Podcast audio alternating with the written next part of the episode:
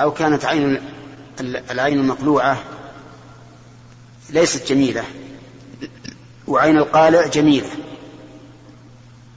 هل تقلع عين القالع؟ وهي أقوى نظرا وأجمل منظرا. نعم؟ نعم تقلع. تقلع. كما أننا نقتل الشاب بالشيخ والعالم بالجاهل العالم بالجاهل. هنا والأنف بالأنف. أيضا يؤخذ الأنف بالأنف. يشترط المماثلة في إيش؟ في الموضع. لا الأنف بالأنف. ها؟ لا يختلف. طيب إذا لا يختلف. لكن يشترط الأمن من الحيف. الأمن من الحيف. بأن يكون قطع الأنف من المارن من مارن الأنف. مارن الأنف هو ما لأن منه. هذا هذا ما ما لأن منه. فإن قطعه من فوق من العظم فإنه لا يقتص منه. قالوا لأنه لأننا لا نأمن من الحيف. ولكن كلامهم رحمهم الله في وقته. أما وقتنا الآن فإنه يمكن القصاص حتى من العظام حتى حتى من العظام عرفتم؟ فإذا كان الشرط هو الإمكان إمكان القصاص بلا حيف فهذا ممكن الآن حتى من العظام ولكن هل يؤخذ بالنسبة أو بالمساحة؟ هل يؤخذ بالنسبة أو بالمساحة ها؟ بالنسبة. لا بالمساحة لأن أنف الجاني قد يكون صغيرا وأنف المجني عليه قد يكون كبيرا. فلو قد أخذنا لو اعتبرنا المساحة لقضينا على أنف الجاني كله. أليس كذلك؟ فإذا أخذناه بالنسبة وقلنا ما الذي فقد من أنف الجاني؟ قالوا النصف. نأخذ من أنف المجني عليه النصف. طيب. الأذن بالأذن.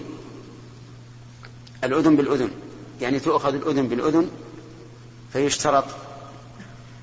الشرط الأول للجميع أن يكون الجاني ممن يقتص منه في النفس. يشترط المماثلة في الموضع ولا لا؟ ها؟ يشترط. الشرط الثالث الأمن من الحيف. الأمن من الحيف. السن بالسن يشترط المماثلة في الاسم والموضع.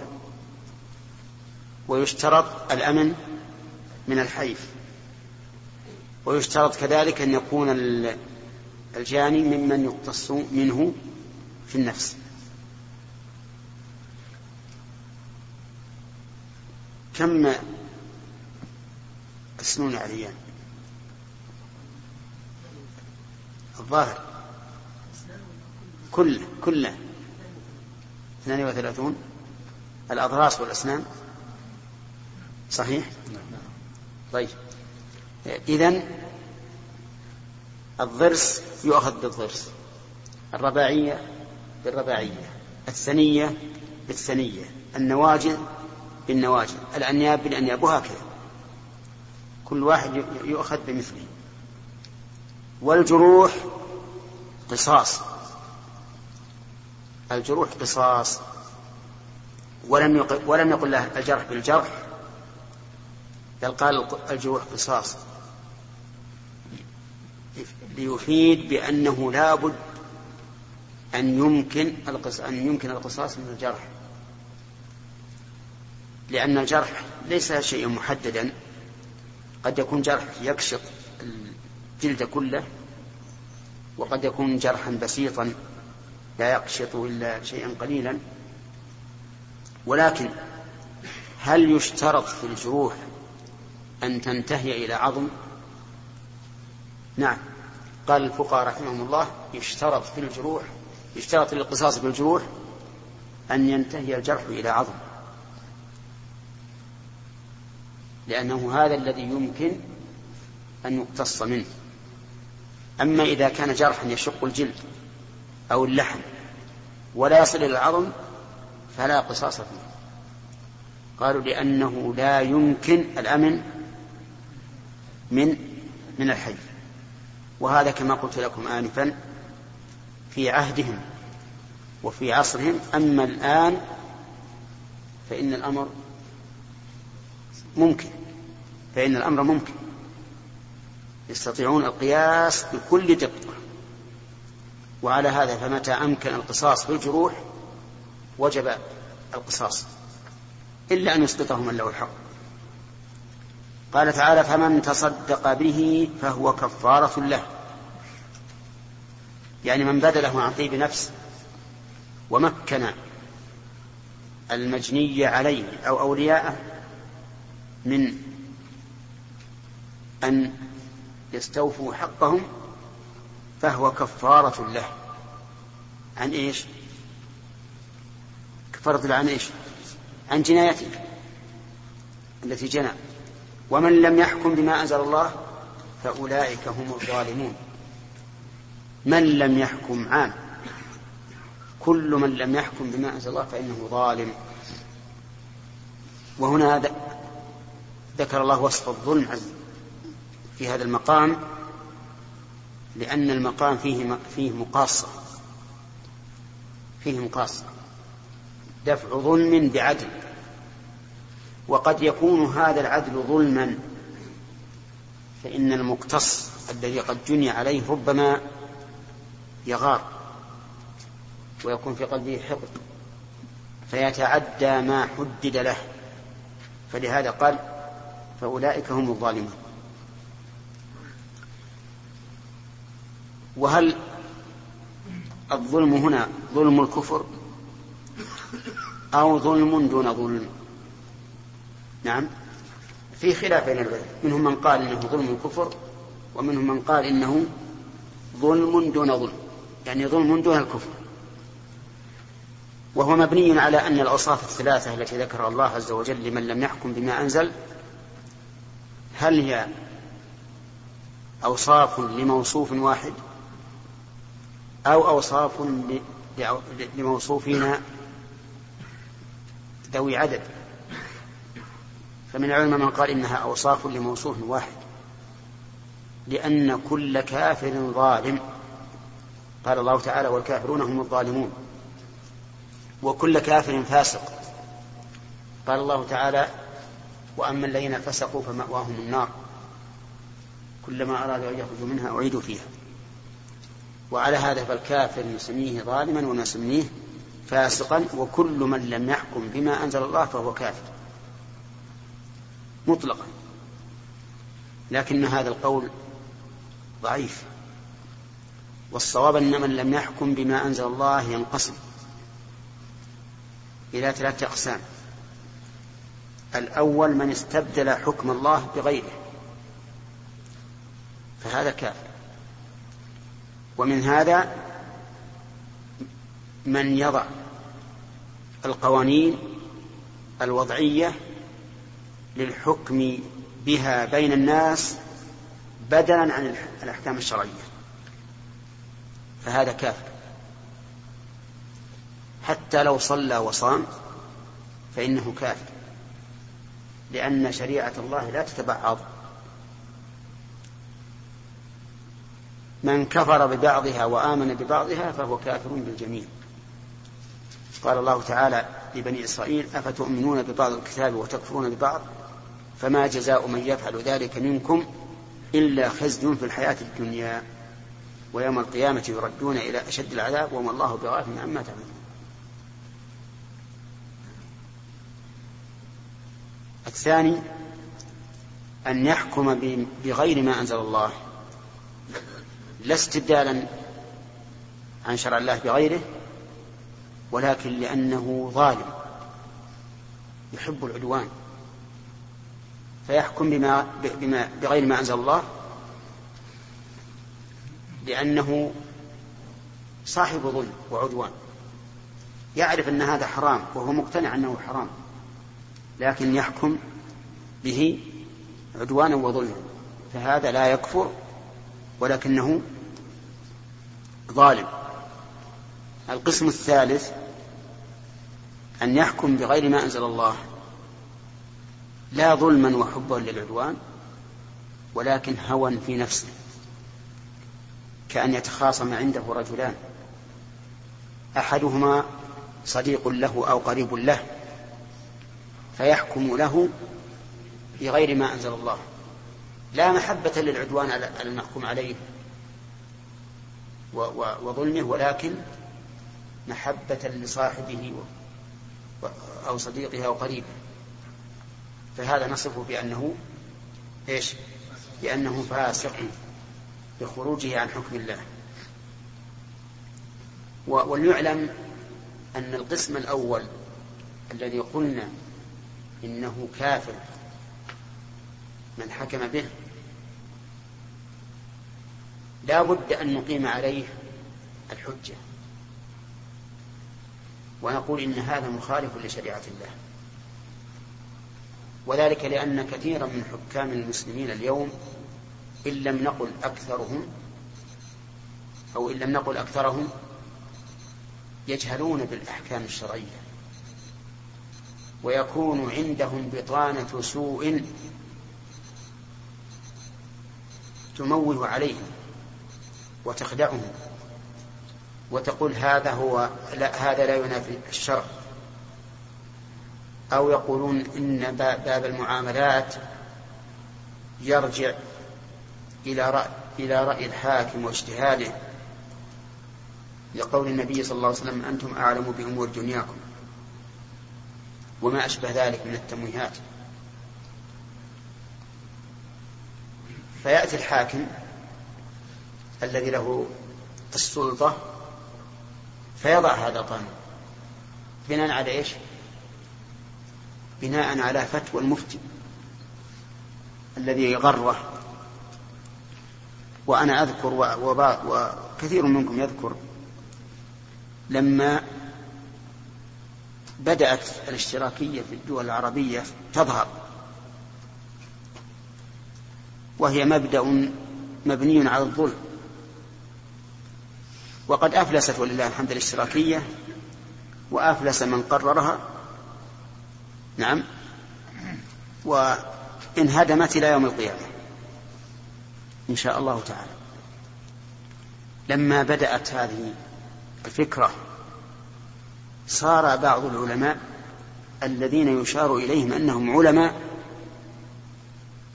ولكنهم علماء إيش؟ دولة. علماء دولة. صاروا وهم علماء الدولة علماء سوء في الغالب. لأن العلماء علماء دولة وعلماء أمة وعلماء ملة. صاروا يستنتجون من الآيات الكريمة ومن الأحاديث ما يعززون به هذا المبدأ فيتبعون ما تشابه من القرآن. يقولون إن الله قال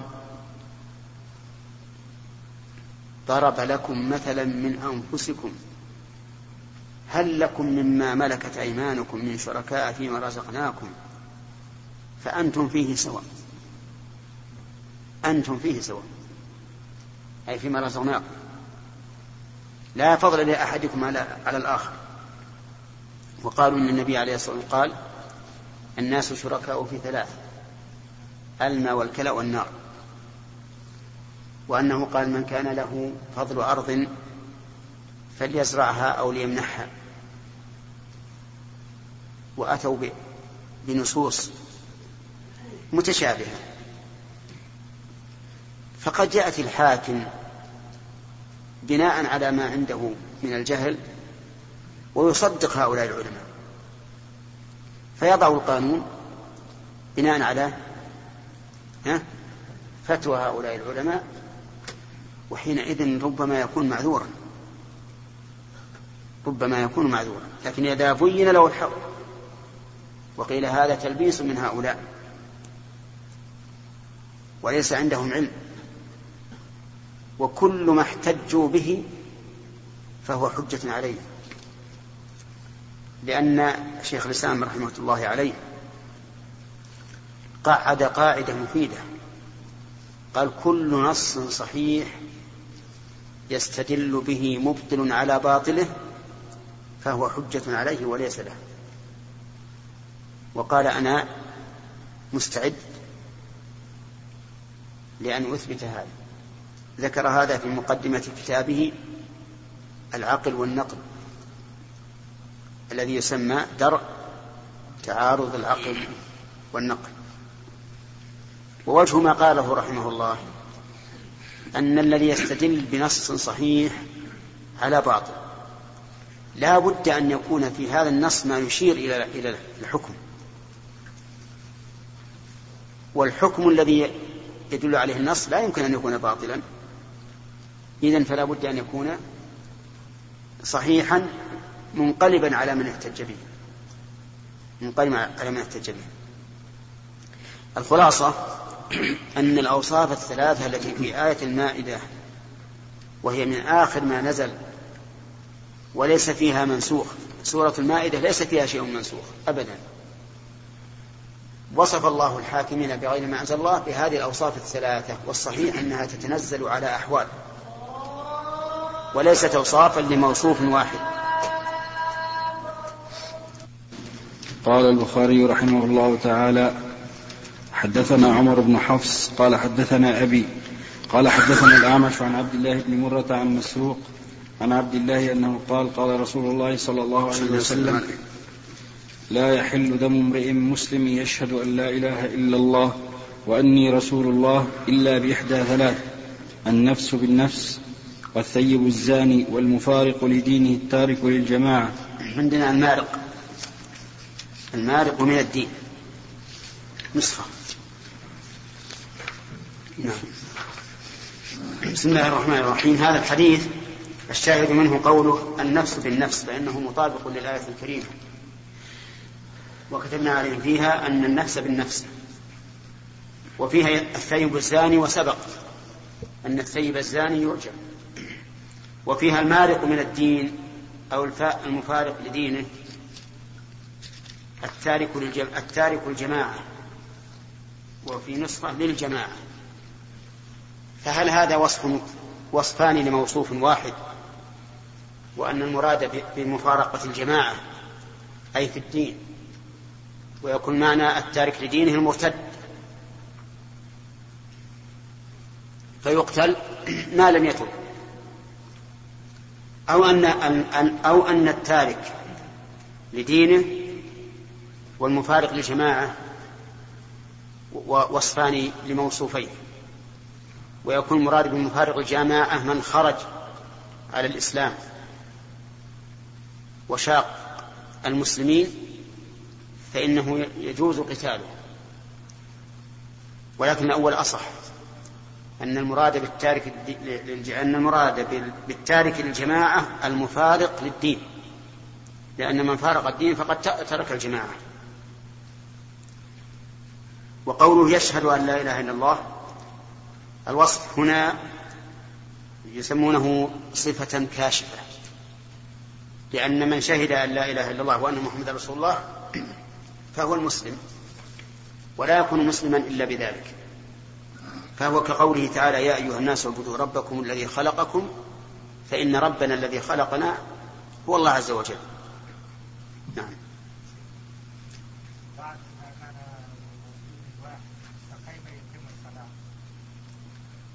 يعني يقول إن المارق من الدين هو التارك للجماعة وتركه للجماعة يعني خروجه من دينه.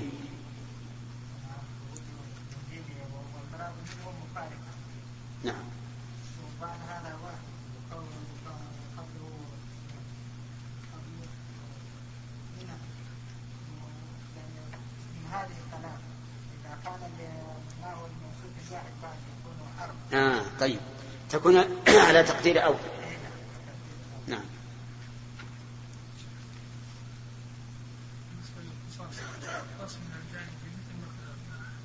سبق الكلام عليه. سبق الكلام عليه. سم. باب من أقاد بالحجر.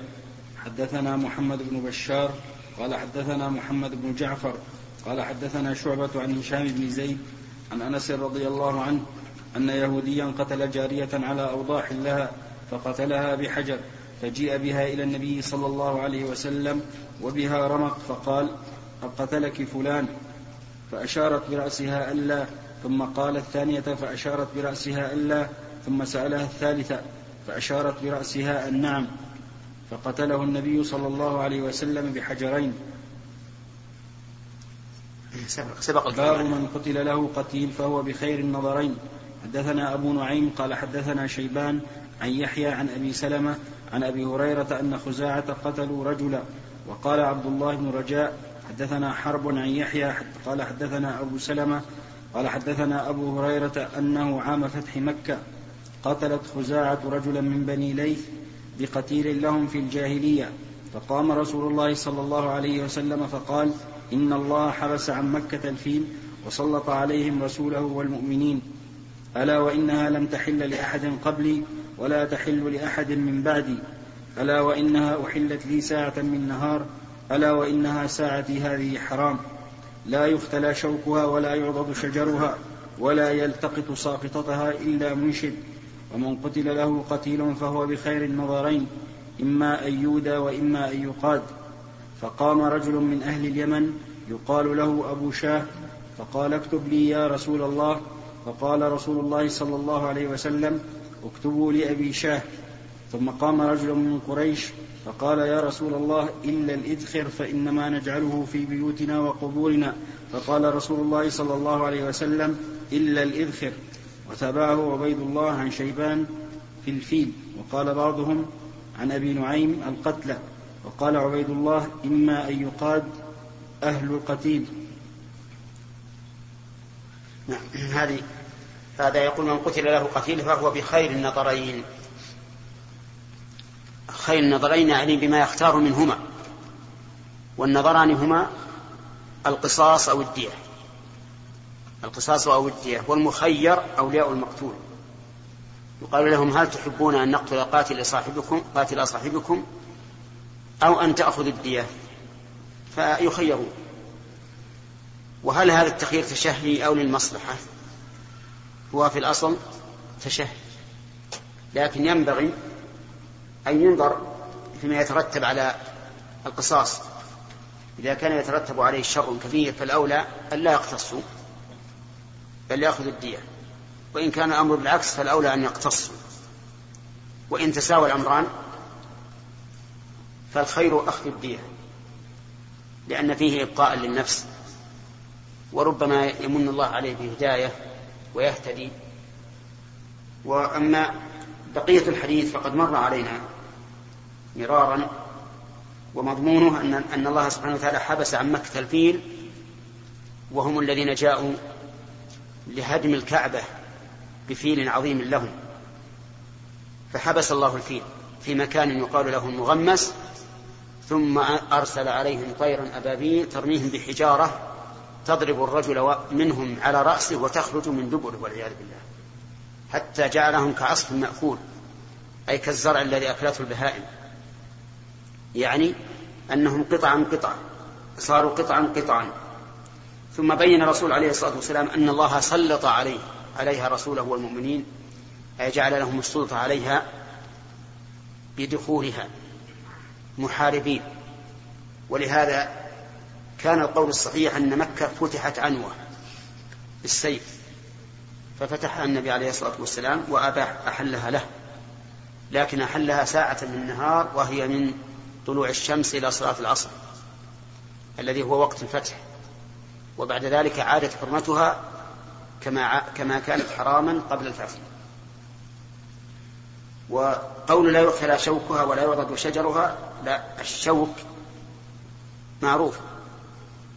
والاختنا معناها الحش. يعني لا يحش حشيشها ولو كان ذا شوك. ولا يعضد شجرها لا يقطع. ولا يلتقط ساقطتها إلا منشد. إلا يعني إلا من يطلب صاحبها. فلو وجدت لقطة في مكة فلا تأخذها إلا إذا كنت تريد أن تنشدها مدى الدهر أو تسلمها لولي, لولي الأمر. ومن قتل له قتيل فهو بخير النظرين هذا هو الشاهد من الحديث.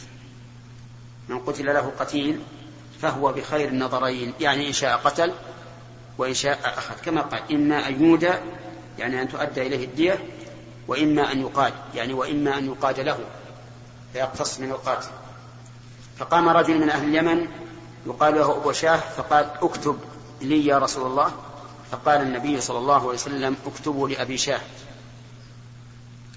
طلب أن يكتب هذا الحديث الذي سمعه لأنه أعجبه. فقال اكتبوا لأبي شاه أحسنت الله عليك. فقال اكتبوا لأبي شاه فكتبوا له. وفي هذا دليل على جواز كتابة الحديث. وما ورد عن بعض السلف من كراهة كتابة الحديث خوفا من أن يختلط بكتاب الله. قد زاد. فهذا أبو شاه أذن النبي صلى الله عليه وسلم أن يكتب له وكان عبد الله بن عمرو بن العاص رضي الله عنهما يكتب الحديث. كما قال أبو هريرة لا أعلم أحدا أكثر حديثا مني عن رسول الله صلى الله عليه وسلم إلا ما كان من عبد الله بن عمرو بن العاص فإنه كان يكتب ولا أكتب.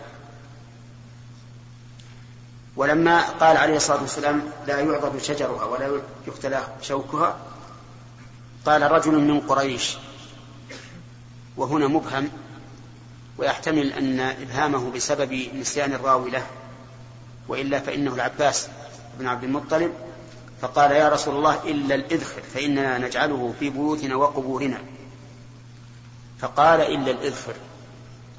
الإذخر نبت معروف في الحجاز يجعل في البيوت ويجعل في القبور في بيوت الأحياء وبيوت الأموات.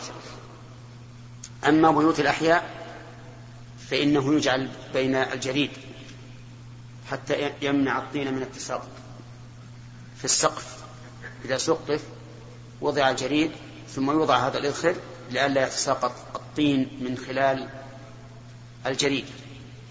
وأما في في القبور فإنه إذا صف اللبن على الميت فإن ما بين اللبنات يوضع فيه هذا الإذخر لئلا ينهال التراب على الميت. فهذه حاجة فقال رسول الله صلى الله عليه وسلم إلا الإذخر فاستثنى. بعد أن خطب وأتم خطبته استثنى فيستفاد منه القول الصحيح أن الاستثناء يجوز ولو لم ينوه المستثني إلا بعد فراغ المستثنى منه. بل ويجوز الانقطاع بينهما إذا كان الكلام متصلا كما في هذا الحديث. نعم.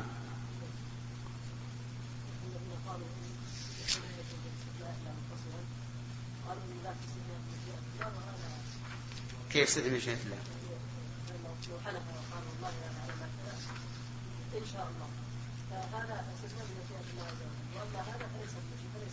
لا فرق. والكلام هل هذا الكلام يعتبر كلاما متصلا بعضه ببعض أم لا؟ لا متصل. يعتبر متصلا. يعني بمعنى أنه يصح وإن كان هذا الانفصال لأن الكلام واحد. ولهذا اشترطنا أن يكون الكلام واحد.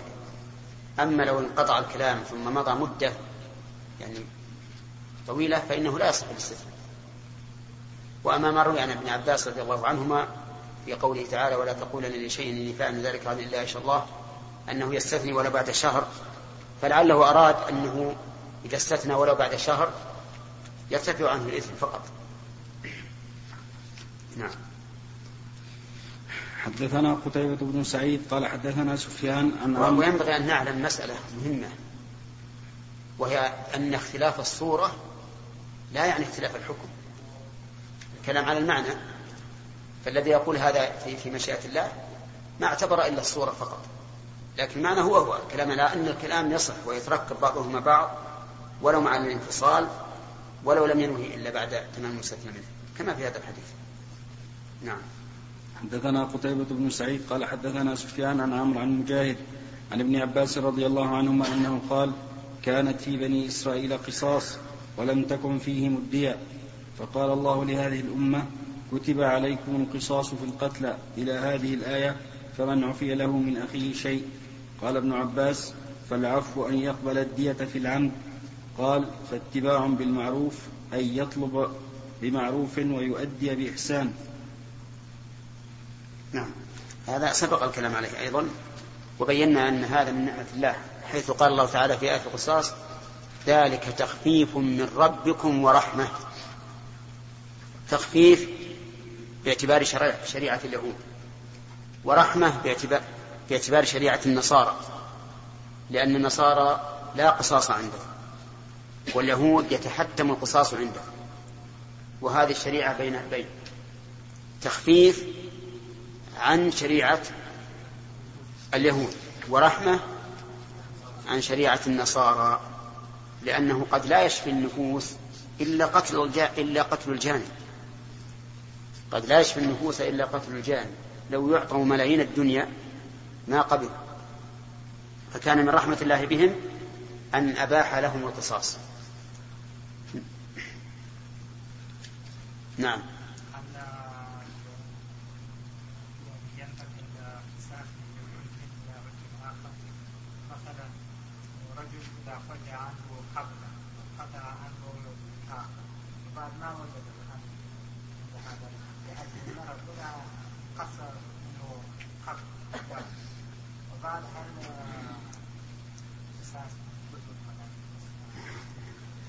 إيش رأيك؟ الجاني ليس له أنف. نعم. فقطع أنف إنسان. نقطع يده هل قطعت؟ نقطع يده التي قطعت. حتى لا يقطع مرة أخرى. تمام؟ وش تقولون؟ لا يا شيخ هذا غلط يا سبق لنا أظن البارحة وقبل البارحة. قلنا يشترط للقصاص المماثلة في الاسم الموضع طيب إذا صار مذكور ليش إذا كان الجاني ليس له أنف وقد قطع أنف رجل ما فيه إلا الدية ها؟ كيف؟ لا عليه دية عليه الدية ما ما له الدية شيء عنه ما له الدية إلا الدية لكن إذا عرف هذا بالفساد يعني مثل قال أنا يقول عن نفسه أنا مالي أنف. بقطع عنف الناس والمال عندي كثير أعطيهم أموال. هذا نأخذ على يد حبسه نعم. حسن.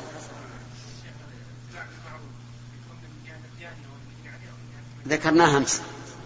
أمس نعم.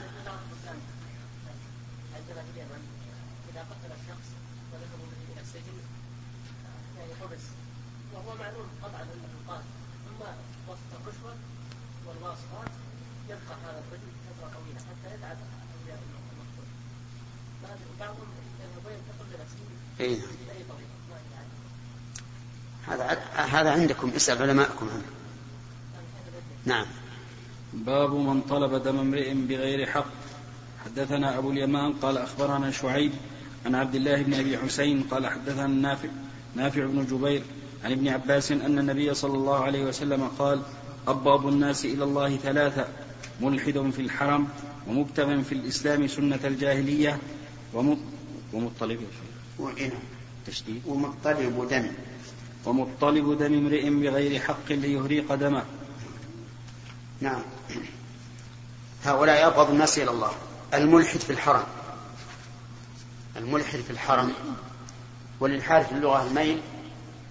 والمراد بالإلحاد الميل عن شريعة الله. هنا.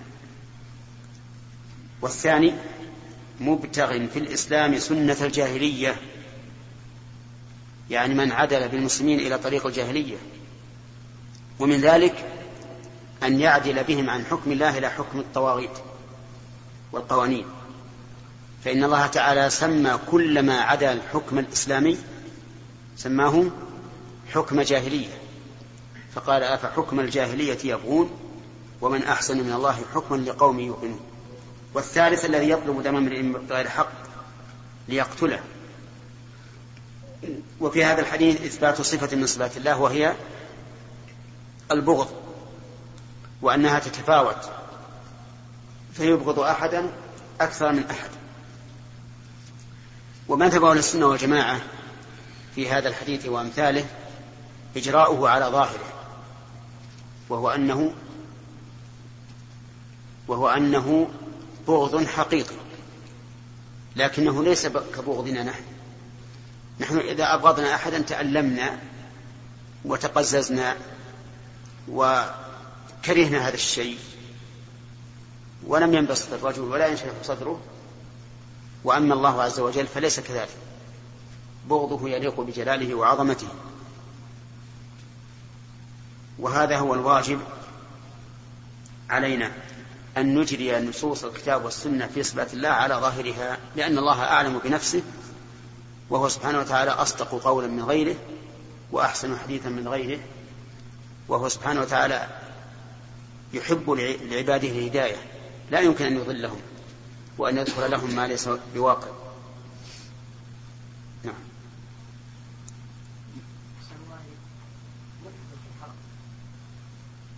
نعم. أي نعم خاص بالحرم لأن الحال بالحرم قال الله فيه وما يرد فيه بالحال بظلم نذقه من عذاب أليم.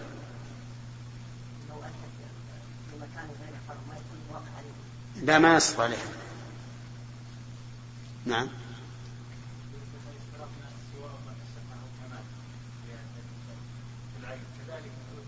كلها كلها يشترط فيها.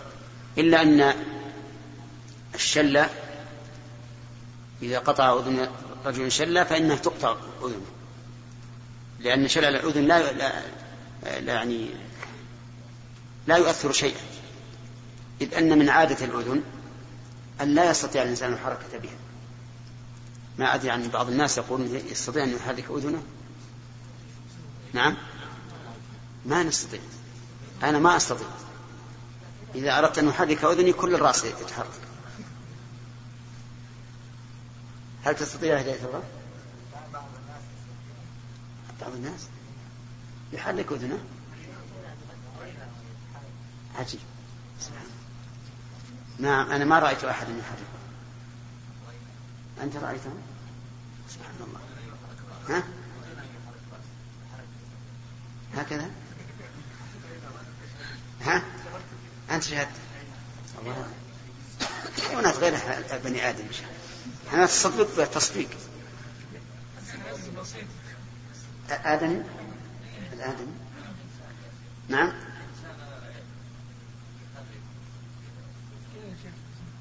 لا لا. آه. أنت حضرته قل. ها؟ لا لا. على كل حال ما علينا. ها؟ تحرك. حرك.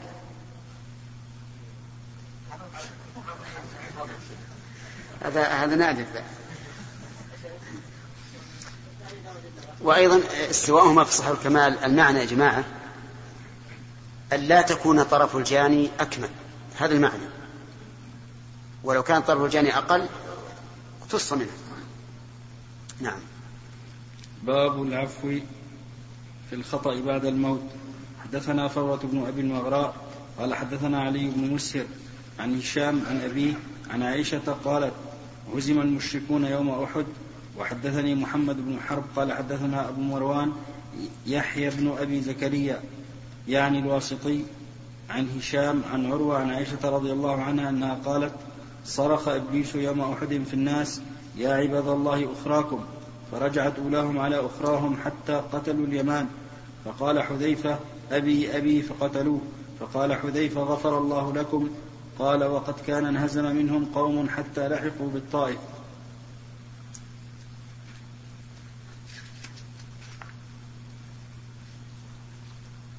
الشاهد من هذا؟ أن حذيفة رضي الله عنه تصدق بديته على المسلمين و ولم يأخذ منه شيئا. شوف عندك الشرح؟ فقال حذيفة غفر الله لكم. استدل, استدل به من قال إن ديته وجبت على من حضر لأن على على؟ على من حضر. إن ديته؟ وجبت على من حضر. حضر. نعم. طيب. لأن معنى قوله غفر الله لكم عفوت عنكم وهو لا يعفو إلا عن شيء استحق له أي استحق له أن يطالب فيه.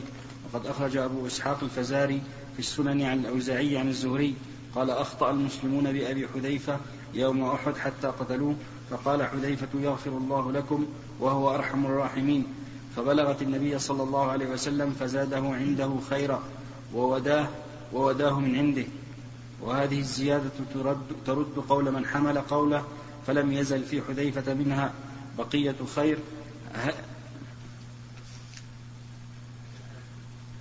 على على الحزن على أبيه.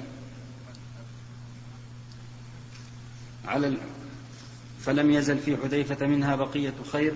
على الحزن على أبيه. وقد أوضحت الرد عليه في باب من حنث ناسيا ويؤخذ منها أيضا التعقب على المحب الطبري حيث قال حمل البخاري قول التعقب التعقب طيب. ويؤخذ منها أيضا التعقب على المحب الطبري حيث قال حمل البخاري قول حذيفة غفر الله لكم على العفو عن الضمان وليس بصريح. فيجاب بأن البخاري أشار بهذا الذي هو غير صحيح هو غير صريح. إلى ما ورد صريحا وإن كان ليس على شرطه فإنه يؤيد ما ذهب إليه. على كل حال الخطأ العفو عن الخطأ بعد الموت لا لا بأس به. يعني معناها أن الورثة لو عفوا عن الخطأ فلا بأس. قال الله تعالى وما كان لمؤمن أن يقتل مؤمنا إلا خطأ ومن قتل مؤمنا خطأ فتحرير رقبة مؤمنة ودية مسلمة إلى أهله إلا أن يصدق. فإذا عفوا وتصدقوا فلا مانع. لكن لا بد أن يكون من جميع الورثة.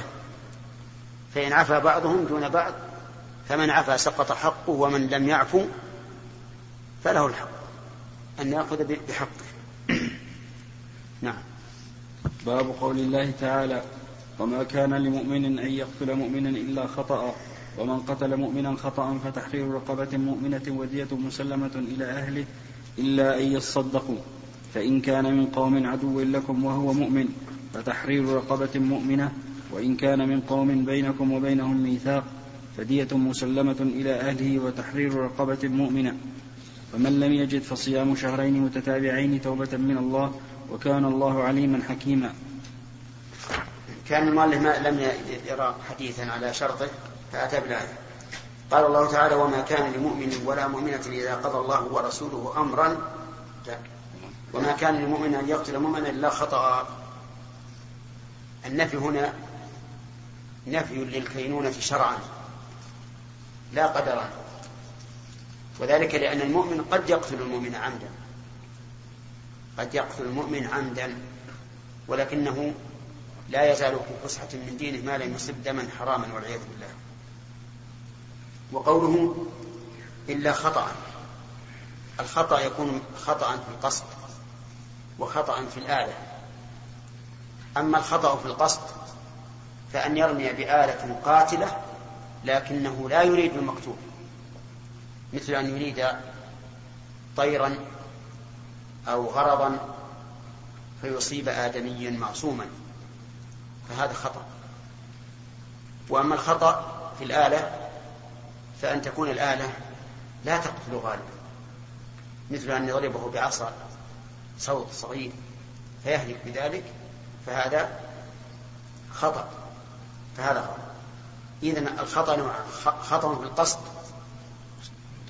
وخطأ في الآلة. ومن قتل مؤمنا خطأ فتحرير رقبة مؤمنة يعني فعليه. تحرير رقبة مؤمنة يعني إعتاق رقبة مؤمنة. وهذا لله. ودية مسلمة إلى أهله إلا أن يصدقوا وهذا لأولياء المقتول. والمراد بأهله هنا ورثته. المراد بأهله ورثته.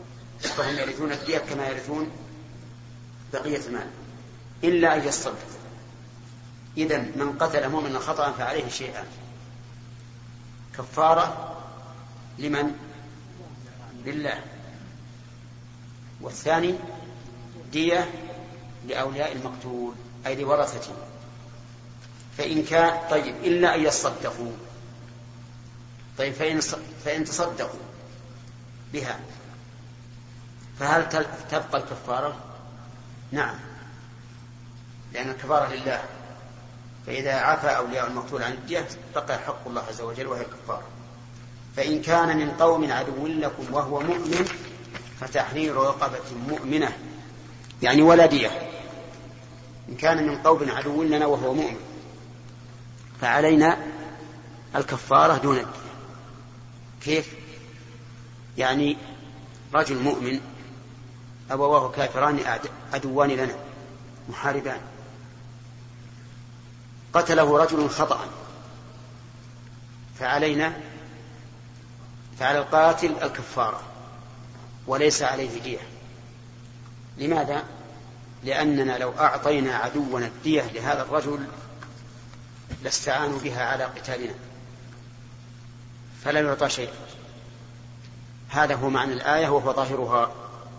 وقال بعض العلماء إن هذا يعني الرجل يكون في صف الكفار وهو مؤمن. في صف الكفار وهو مؤمن فيقتل